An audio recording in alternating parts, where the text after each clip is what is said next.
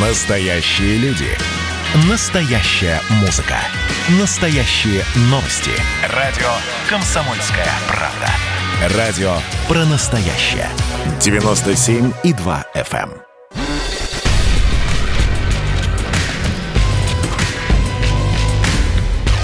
Не фантастика. Не фантастика.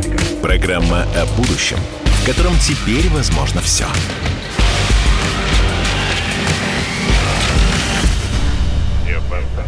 Не фантастика. 17 мая, понедельник, 16 часов 3 минуты. Меня зовут Владимир Торин. Мы говорим здесь о том, как нереальное сегодня превращается в наше абсолютно реальное завтра. Программа о будущем, в котором теперь возможно все. 35 лет назад, 35 лет назад произошла страшная Чернобыльская катастрофа. И вот спустя 35 лет все чаще и чаще мы говорим про Чернобыль, все чаще и чаще вспоминаем, а фильмы, фильмы про Чернобыль становятся бестселлерами, причем не только в России, но и во всем мире. С нами сегодня Владимир Михайлович Кузнецов, доктор технических наук, профессор. Владимир Михайлович, здравствуйте. Добрый день. Скажите, вот э, сегодня вокруг вот этой вот страшной аварии, вокруг Чернобыля огромное количество различной информации, очень много спекуляций вокруг этого, очень много различных исследований.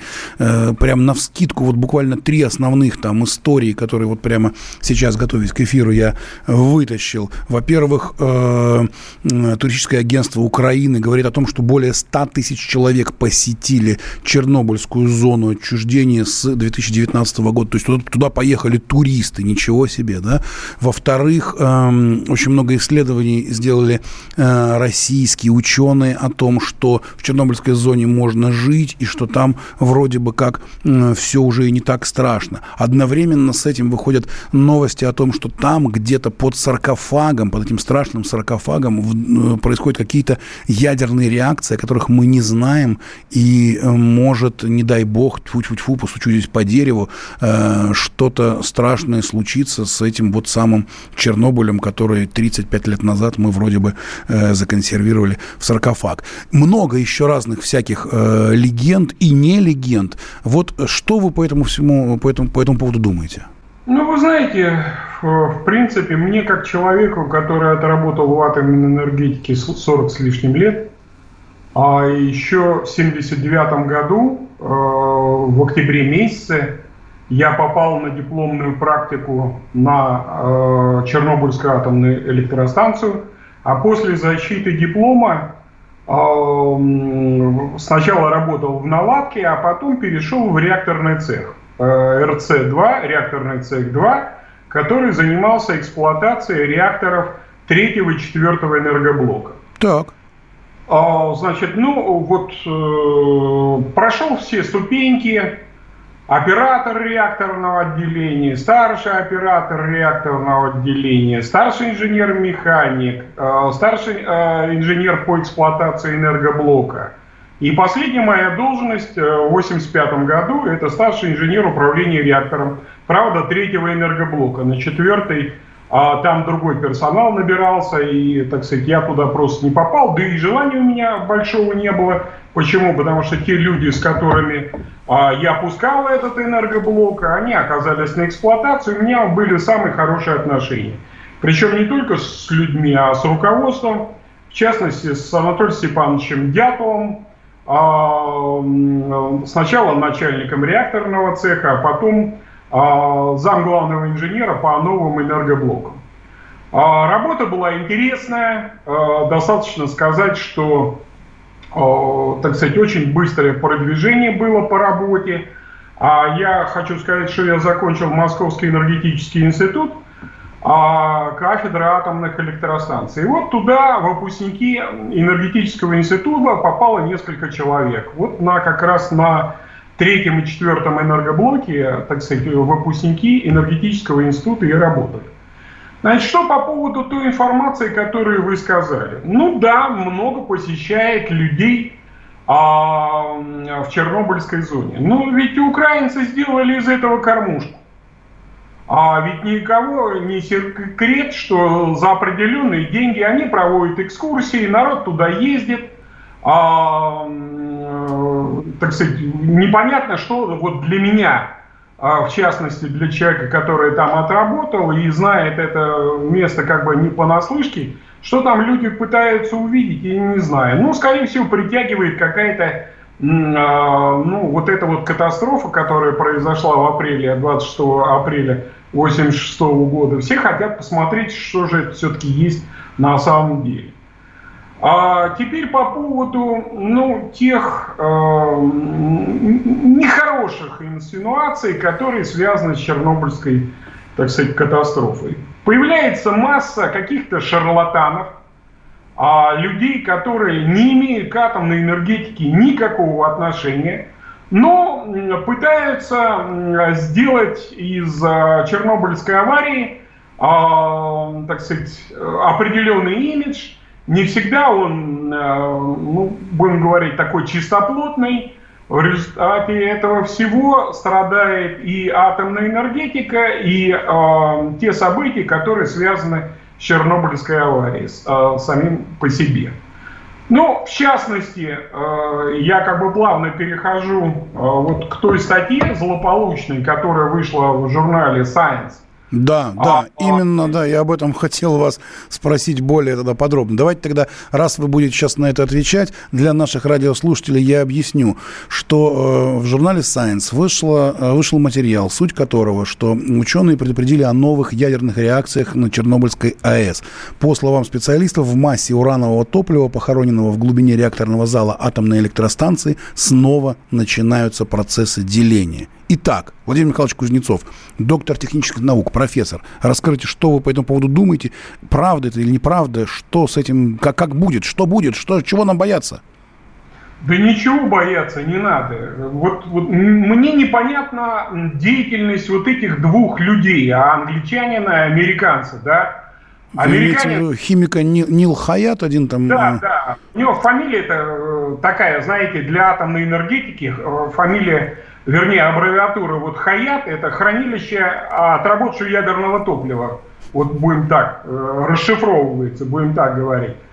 А, два каких-то человека, о существовании которых, я думаю, что большинство людей понятия не имели, кто это такие за люди, какие-то химики, а американец вообще какой-то работник медицинского института в Мэриленде, да, вдруг начинают друг друга вернее, американец начинает пи- пиарить англичанина в этом плане. Нет, Вдруг... подождите, подождите, тут еще целая история. Тут Украина подключилась. Дело в том, что украинские ученые, вот Анатолий Дорошенко из, Киев, из Киевского института проблем безопасности атомных электростанций сообщил, что датчики фиксируют увеличение числа нейтронов, выходящих из одного недоступного помещения. Да? Это говорит о том, что идет какая-то реакция деления. Ну, насчет реакции деления я бы вообще воздержался бы об этом. Если он утверждает, что идет реакция деления, то э, человек, э, который комментирует, да, вот этот Дорошенко из Института безопасного развития атомной энергетики Украины, не является никаким специалистом в этом плане. Я видал его комментарии. А человек, который на 20 тонн ошибся а, в количестве ядерного топлива, которое находится внутри ядерного реактора, вот для меня это просто не специалист, это шарлатан совершенно. Или человек, который, ну, понятия не имеет, о чем он говорит в этом плане. Вся эта троица, да, вот которая это есть, это, я не исключаю в этом плане определенный сговор в плане того, что а Украина постоянно будирует, что ей не хватает денег на что-либо. Достаточно сказать, что вот новый саркофаг, который строился, он был настолько затянут по а, строительству и монтажу и вводу в эксплуатации, а в эксплуатацию а, как раз это дело все подчеркивает. Если он говорит о реакции деления, но реакции деления, ребята, ну надо знать ядерные хотя бы азы ядерной физики в этом плане, для того, чтобы она происходила, должна, э, должны быть соблюдены ряд параметров. А для меня, вот как человека, который там проработал, а потом бывшего начальника по ядерной радиационной безопасности Советского Союза, для меня вот это вот непонятно. Для того, чтобы началась реакция, должна набраться крит-масса. Крит-масса на РБМК, реактор большой мощности, канальный, да, вот четвертый энергоблок, при обращении топлива там 1,8-2%, которые есть, значит, должно быть чистое топливо, и его в концентрированном виде должно набраться порядка 800 килограмм. Откуда возьмется на аппарате, который отработал там полтора года с начала эксплуатации произошла вот эта вот авария, которая в чистом виде ядерного топлива там нет. А неужели они не знакомы с работами а, российских ученых, в частности вот Курчатовского института, да, которые проводили там, начиная с мая 86 года, проводили исследования, э, исследования как раз, которые были и направлены на вот, э, решение вот этих вот задач и определение есть ли в чистом виде топливо, если... Владимир Михайлович, давайте так, давайте так. Мы сейчас буквально на полторы минуты прервемся на рекламу. Не переключайтесь, наши дорогие радиослушатели, потому что сейчас мы рассуждаем о серьезном, важном, о серьезной важной новости. Ученые предупредили о новых ядерных реакциях на Чернобыльской АЭС. Через полторы минуты. Вся правда. Не фантастика. Не фантастика. Программа о будущем – котором теперь возможно все.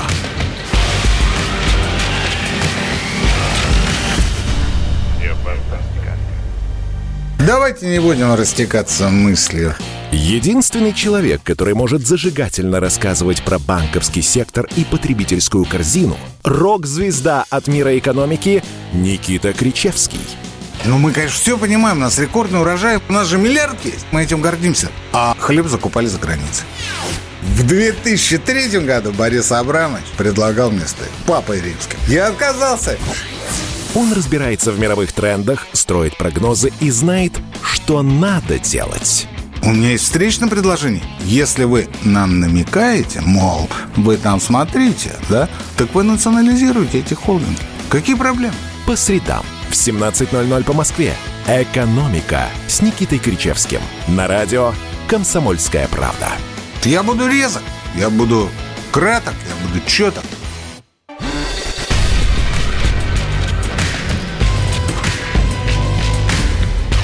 Не фантастика. Не фантастика. Программа о будущем, в котором теперь возможно все.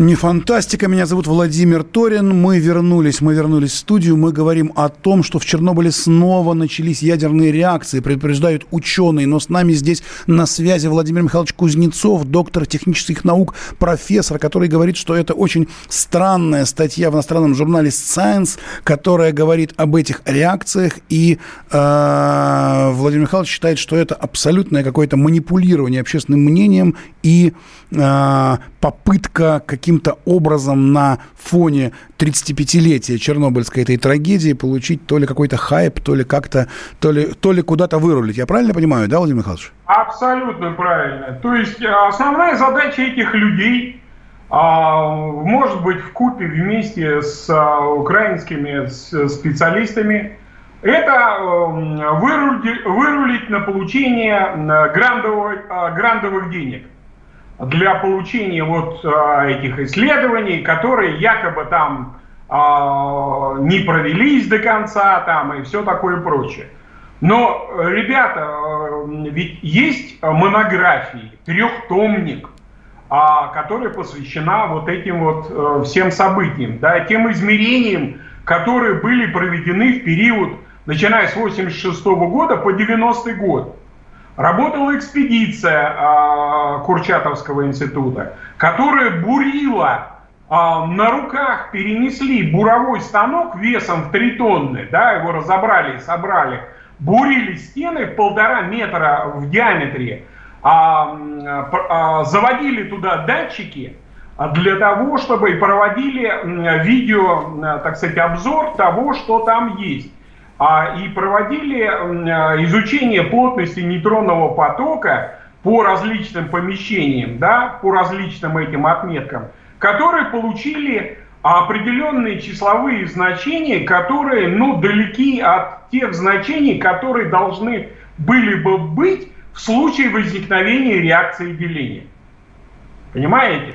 То есть а вы считаете, что это все, это все некая такая, некая ложь, да, неправда. Этого быть ну, не может. Если ты даешь а, статьи, ты же, а, ты же инженер, да? А не какой-то там человек, который имеет гуманитарное образование, который далек от этого всего. Но если ты говоришь о каких-то значениях, значениях, а, ты должен, по крайней мере, манипулировать теми цифрами, которые ты, э, этими цифрами, которыми ты, а, на которые ты опираешься.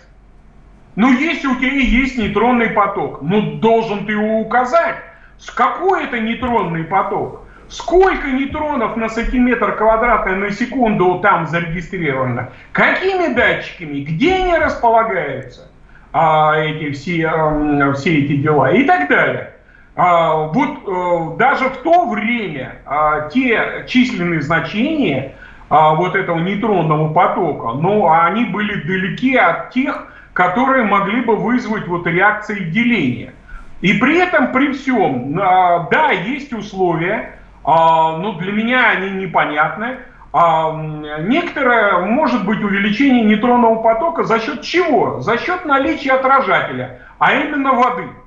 Ну, сделали сначала один саркофаг. Ну, хорошо, он был дырявый, там 500 а, квадратных метров, 500, 5000 квадратных метров был, значит, эквивалентная дыра по этому саркофагу. Но сейчас сделали новый саркофаг. И у тебя что, даже вот при новом саркофаге у тебя туда вода в виде вот дождевой воды с осадками снова а, попадает внутри реактора. Мы опять сделали, извините меня, дерьмо, которое э, не работает и которое, которому снова надо будет что-то еще делать. Понимаете?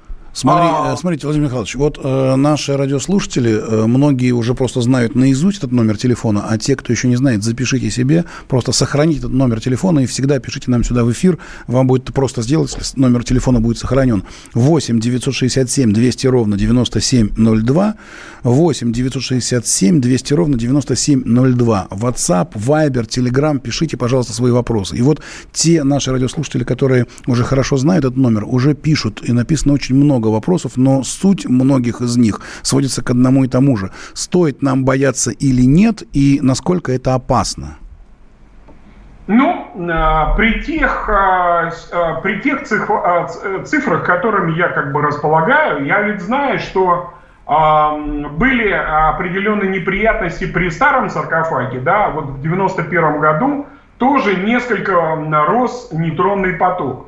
Но вы поймите, 15 а, нейтронов, 300 а, нейтронов на сантиметр квадратный – это ничтожно мало по сравнению с теми нейтронными потоками, которые а, есть в ядерном реакторе. Там поток 10 в 13, 10 в 14 нейтронов на сантиметр квадратный в секунду. Разницу чувствуете, да? Это же там порядка 11 порядков а, плотность потока нейтронов достигает. И говорить о том, а, причем в 90-м году, да, был вот такой случай, но а, э, напряглись через те дырки, которые были, а, значит, пробурены, закачали туда гадолиний. Гадолиний – это химическое вещество, которое является сильнейшим поглотителем нейтронов. И э, нейтронный поток, тот, который был там небольшой, да, а, он сразу ушел на те цифровые значения, которые были вот до этого инцидента. Но это при условии а, дырявого саркофага, которого, о котором я сказал, не попадания воды внутрь вот этого подаппаратного помещения. То есть сейчас э, э, вот эта вот э, страшилка, о которой мы с вами говорим, она даже без каких-то конкретных цифр Просто вот типа из серии «Одна баба сказала», да? И вот они на это упираются и пытаются возбудить вот этот вот а, нездоровый интерес к тем процессам, которые происходят в аппарате. Но поймите правильно, а, процессы, которые есть в подаппаратном помещении, они будут идти еще сотни лет. Вот вот об этом спрашивают, как долго все это будет продолжаться. То есть еще мы на сотни лет... А, ага. Вот эти расплав, о котором я говорю, да, который стек снизу в результате парациркониевой реакции, когда ядерное топливо вместе с конструкционными элементами тепловыделяющих сборок смешалось со строительными конструкциями самого э, реактора, потому что температуры были порядка 1800 градусов. Естественно, вот эта вся э, лава, она потекла вниз вместе с топливом, которое там было внутри аппарата. И вот, та, вот этот расплав, о котором мы говорим, который стек сверху, он имеет э, значение порядка 60 метров длиной, да, а, далее, значит, э, вес вот этого всего, вот этого расплава по оценкам, это порядка 60 тонн. Вот в нем находится ядерное топливо, все осколки деления, плутоний, америций, цезий, стронций, который еще только один период полураспада у этих последних двух радионуклидов произошел. Чтобы цезий и стронций там не стало, это надо 10 порядков. А 10 порядков это при периоде полураспада цезия и стронция 28 лет, это 280 лет. Это то уберутся только цезий и стронций оттуда. А я уже не говорю про плутоний, у которого период полураспада 24 тысячи лет. Ого! Вот это Понимаете? да, вот это мы прилетели. То есть много-много-много лет мы еще обречены вот жить э, с некой опаской, что там что-то происходит. Я так и саркофаг придется э, еще один делать в результате, ну, через какой-то промежуток времени, там, через 100, там, 150 лет. Потому что, ну, ну, нет у нас таких сооружений современных, которые бы стояли больше.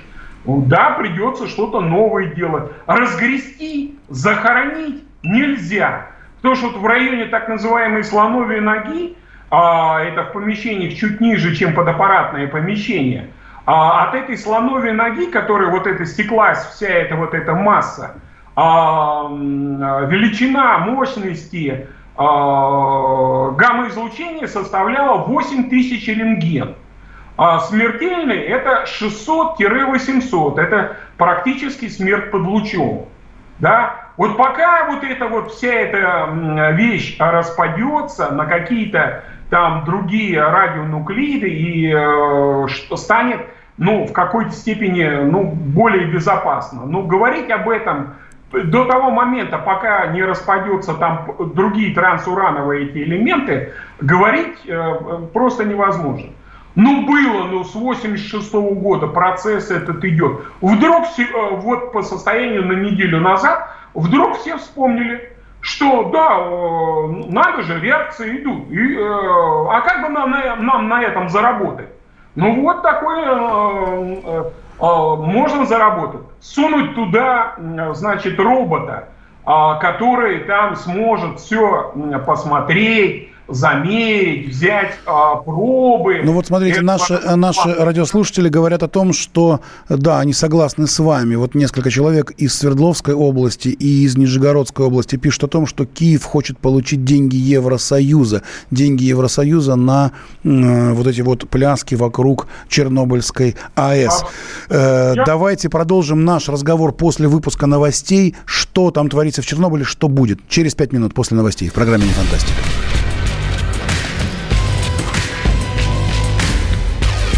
Фантастика. Не фантастика. Программа о будущем, в котором теперь возможно все.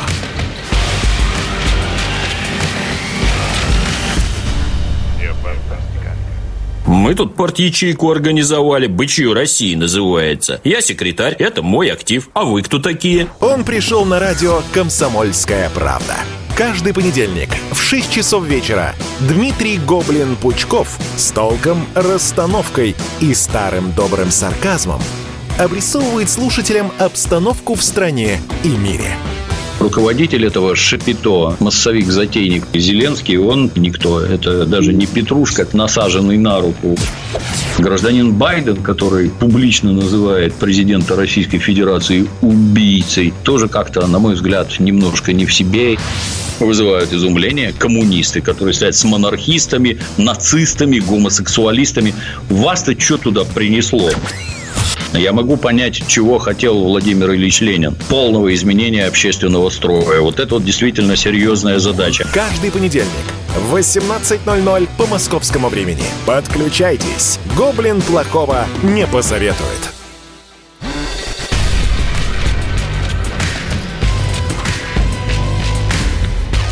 Не фантастика. Не фантастика. Программа о будущем, в котором теперь возможно все.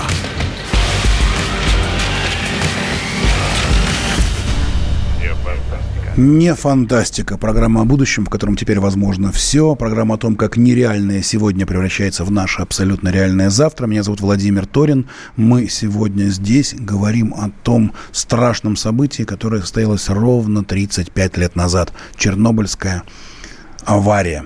Авария на Чернобыльской АЭС.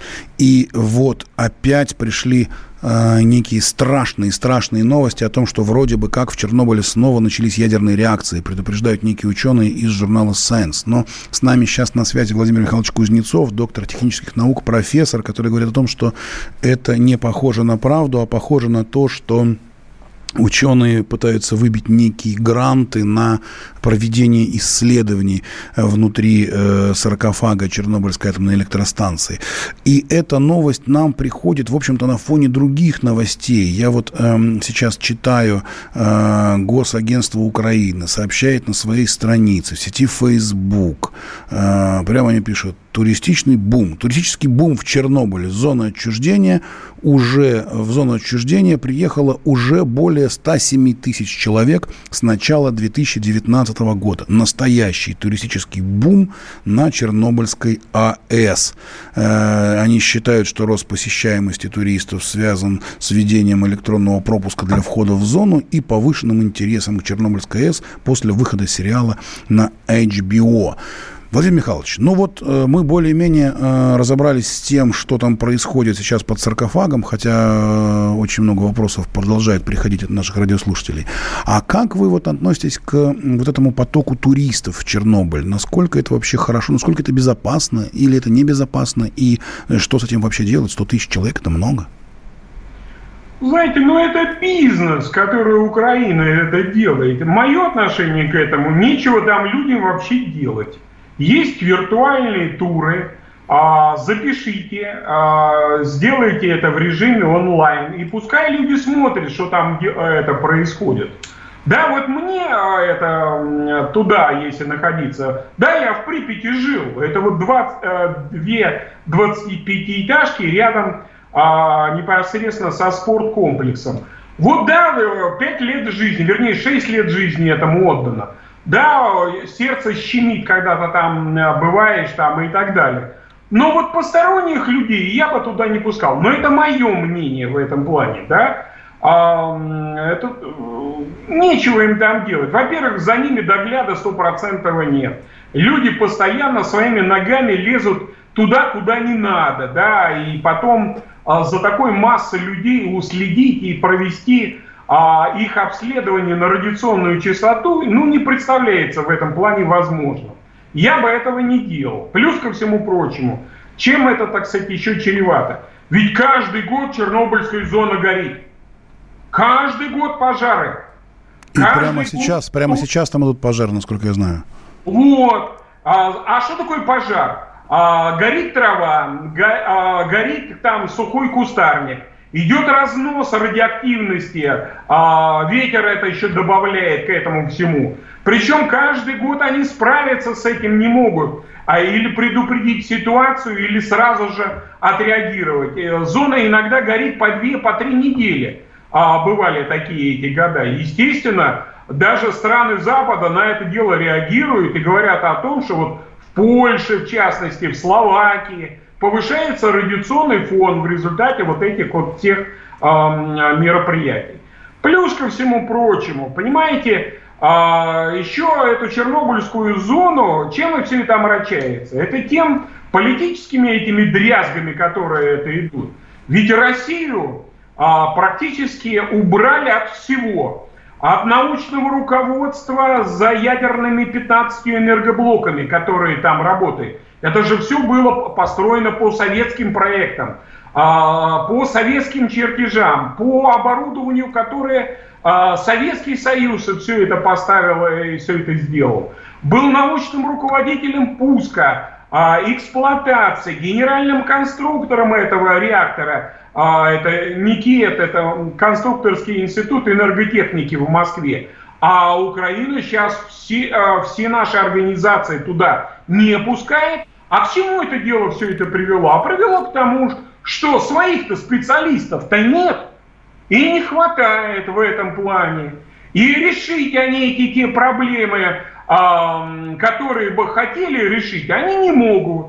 Вот и привлекают сторонних людей, которые не были э, не реакторщики, понятия не знают, как э, там складывалась ситуация, потому что они не участвовали в ликвидации последствий Чернобыльской аварии не дают никаких конкретных в этом цифр. Говорят, что да, происходит, да, увеличивается, а насколько увеличивается, а, к чему это может привести, а какие они делают эм, э, ну, прогнозы в этом отношении. Ничего же не проводится. А журнал Science для меня, ну это, знаете, журнал типа «Наука и жизни», который раньше был в Советском Союзе.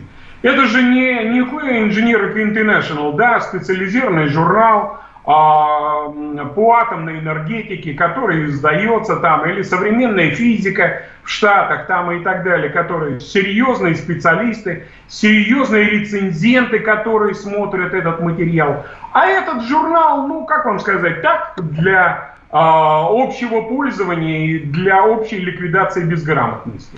Вот и все. И, соответственно, люди, люди там такие привлекаются. Наша радиослушательница из Волгоградской области, видимо, она проживала как раз там, где и вы, училась в Припяти в школе до аварии, жили три года в Чернобыле-2, воинская часть. Эвакуацию да. наблюдали уже в Киеве. Считаемся ли мы облученными, спрашивает из Волгоградской области женщина.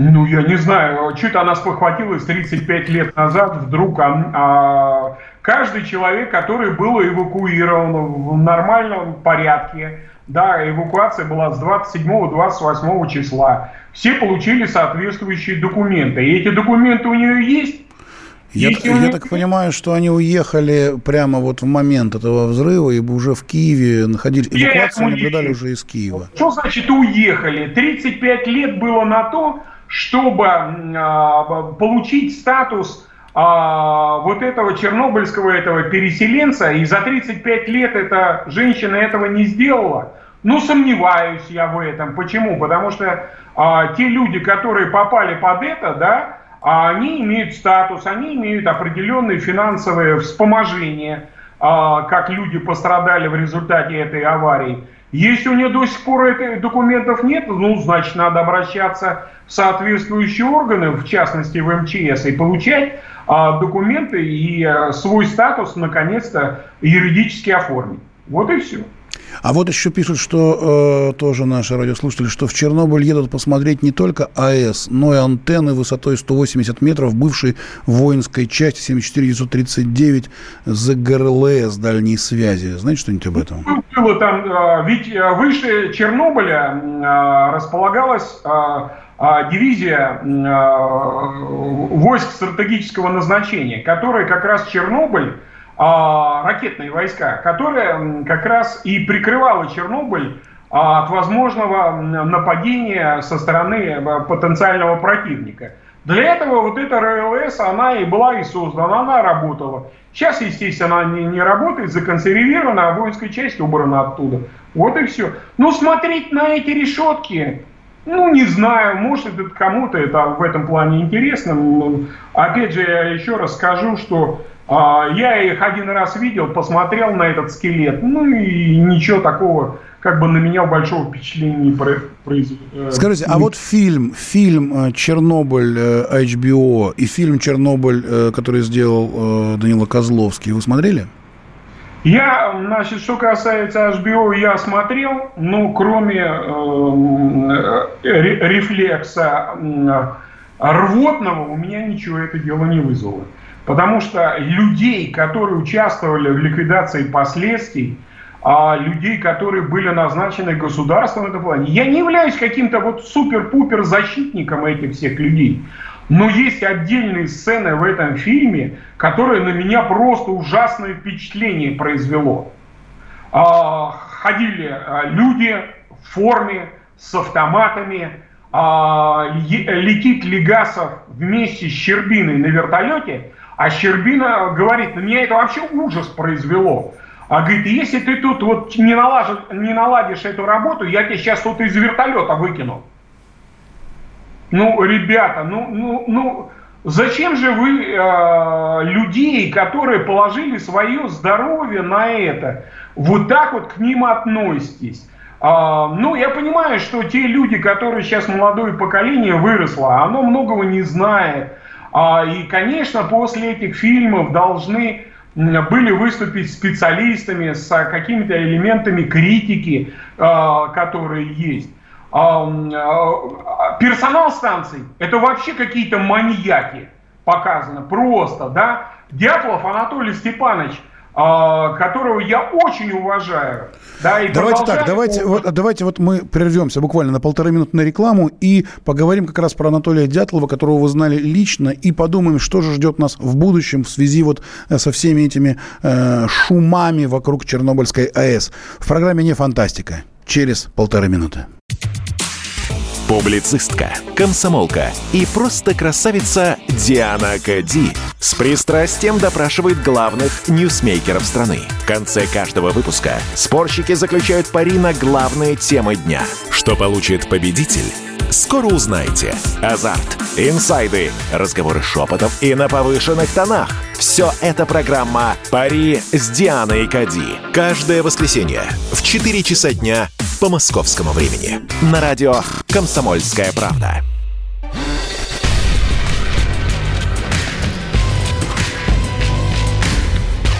Не фантастика. Не фантастика. Программа о будущем, в котором теперь возможно все. Все.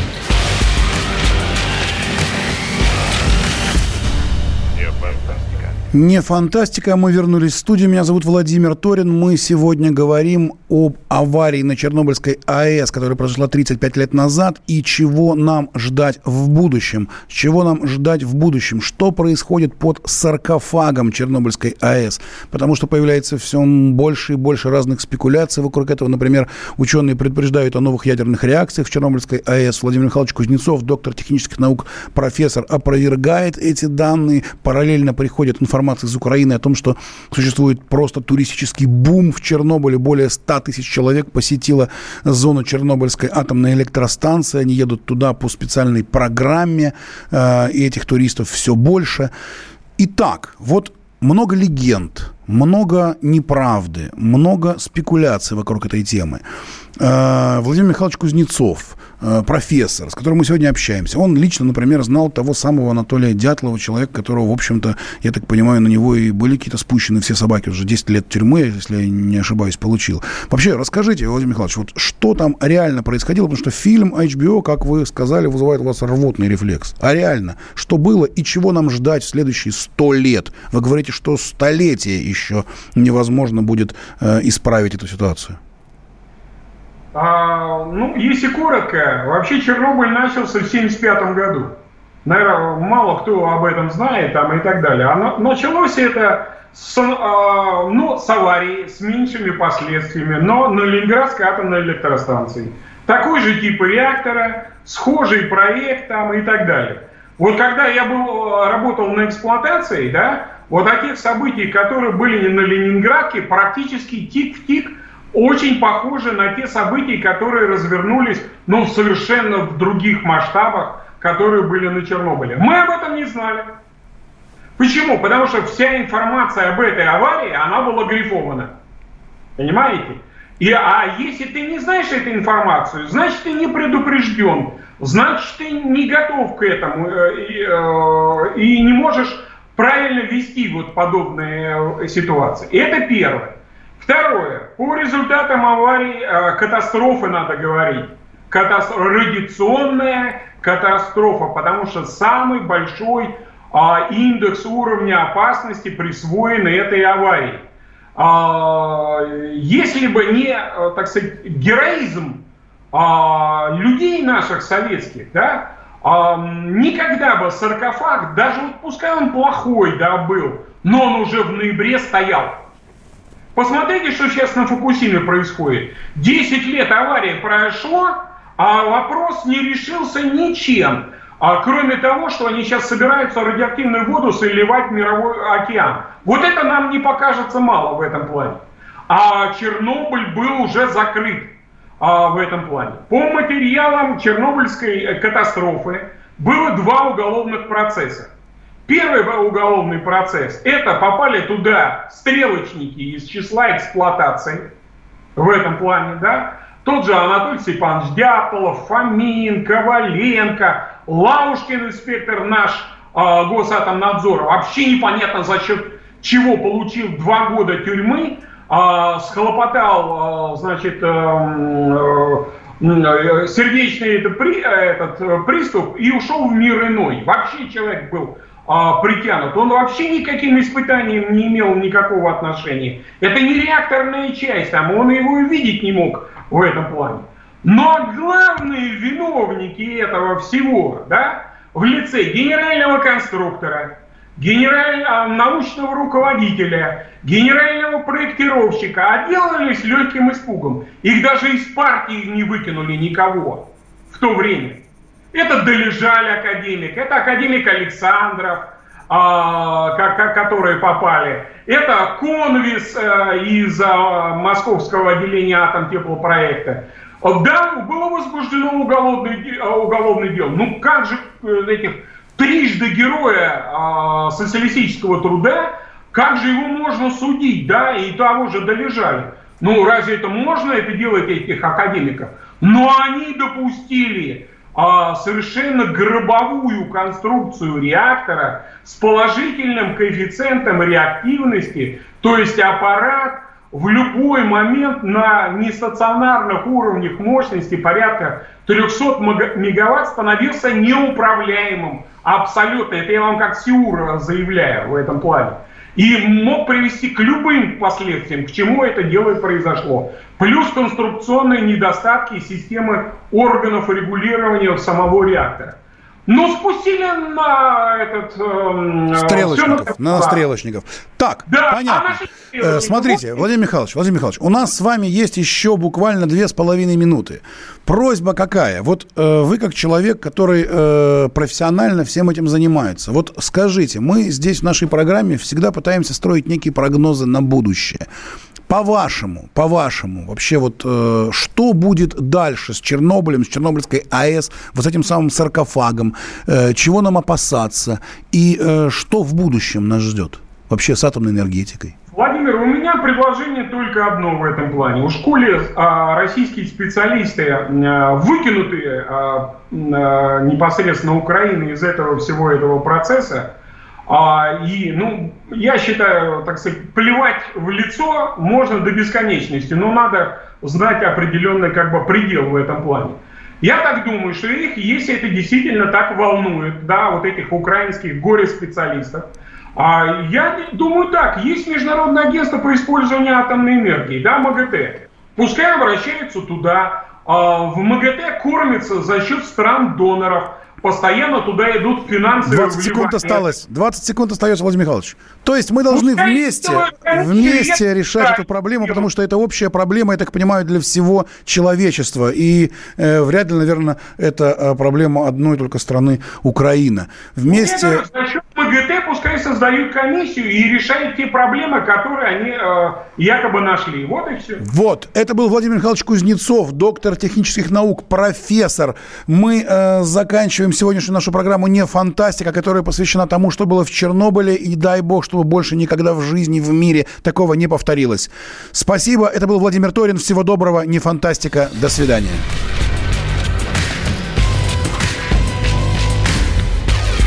Фантастика. Не фантастика.